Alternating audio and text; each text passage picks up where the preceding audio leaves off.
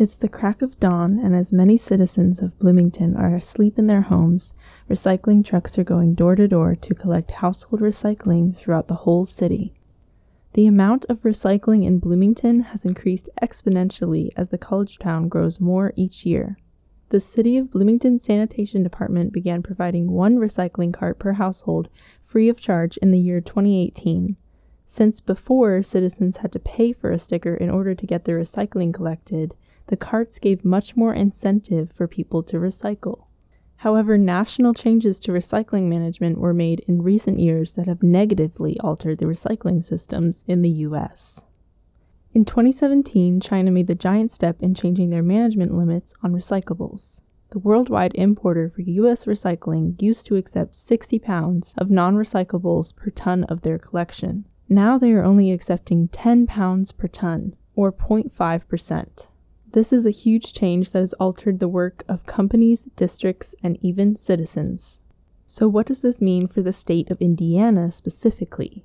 I spoke with executive producer of Monroe County Solid Waste Management District, Tom McGlasson, who has been working with the organization since October of 2003. He explained to me the toll that this management change takes on the people processing recycling, such as an overabundance of waste and recycling that the U.S. has no space for the system that was in place, you know, was by and large not able to accommodate China's new contamination restrictions, and so nothing's going over to China anymore. So there's, uh, uh, you know, an overabundance of uh, recyclable material um, available domestically, and, and it's more than the, the mills and the processors um, can manage at this time. McGlasson went on to say that there are even more issues with this change, such as how it affects business in the recycling management industry you know that's had a, a, a negative impact on uh, the market rates. Um, so you, you now have a situation where you know a lot of organizations, a lot of communities, uh, same situation that the district's finding itself in right now, where you know we used to get revenue from the material that we collected and sent off to be recycled, and we're now looking at uh, fees associated with that material um, to get it sent off and recycled. The Solid Waste Management District was formed in the late 90s as a way to collect solid waste in Indiana apart from the city. That way, citizens who could not receive direct city services were given another option to get rid of their recycling and waste safely. One of the major differences between the city and district services is the issue of contamination. McGlasson explained how many citizens are experiencing this as a direct result of China's changes because of the extra time and money needed to filter out non recyclables from the collection. The management district differs from that because of their systems for processing.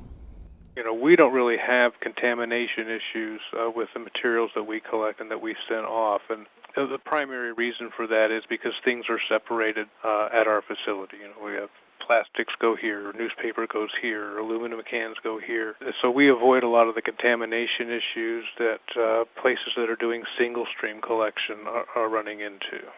As a vital component of this process, McGlasson can relate to how this issue puts a dent into organizations like the Management District.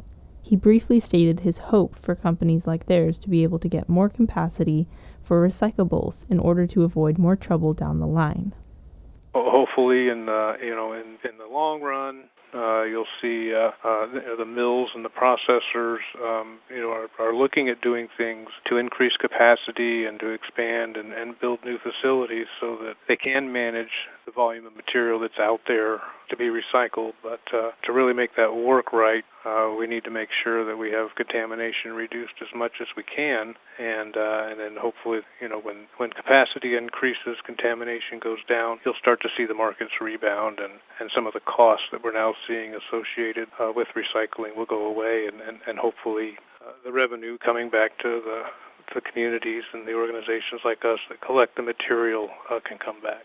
McGlasson assured the public that there is hope for the recycling management in Indiana as well as the U.S., urging citizens and communities to help improve systems by recognizing the changes that are happening. Just because it's recycling in one area of the country doesn't mean it's recyclable in another area of the country. And uh, bear with us all as, as we all navigate through the changes and, and just work with us to uh, to get things better, and, and hopefully uh, down the road things will start to come back to more of what we view as normal. As such a worldwide issue this has become, it can easily be condensed into communities and then brought back out as a nationwide issue for the U.S. That is to say, if communities such as Bloomington show awareness, change is just around the corner. One simple step to achieving this goal is for households to recognize what can and cannot be recycled in their areas. The Bloomington Sanitation Department lists on their city webpage many items to help citizens know the difference. Some examples of recyclables are dry paper products, aluminum cans, foil, and newspaper sleeves. Examples of non recyclables for the city include food grade cardboard, such as pizza boxes, all forms of styrofoam, and packing peanuts. As McGlasson stated, there are many options for recycling in Indiana. The City of Bloomington Sanitation Department is just one. So just because something can't be recycled in one place doesn't mean it should go directly into the trash.